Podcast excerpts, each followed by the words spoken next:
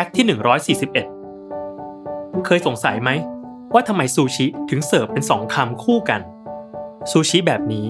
เรียกว่านิงิริซูชิพัฒนามาจากซูชิสมัยก่อน ที่เรียกกันว่าเอโดมาเอะซูชิที่เสิร์ฟเป็นคำใหญ่หนึ่งคำแต่ด้วยปัญหาการกินที่ลำบาก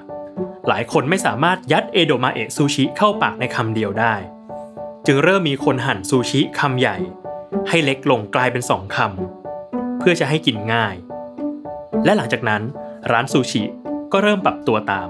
โดยการหั่นครึ่งเอโดมาเอะซูชิในแนวยาว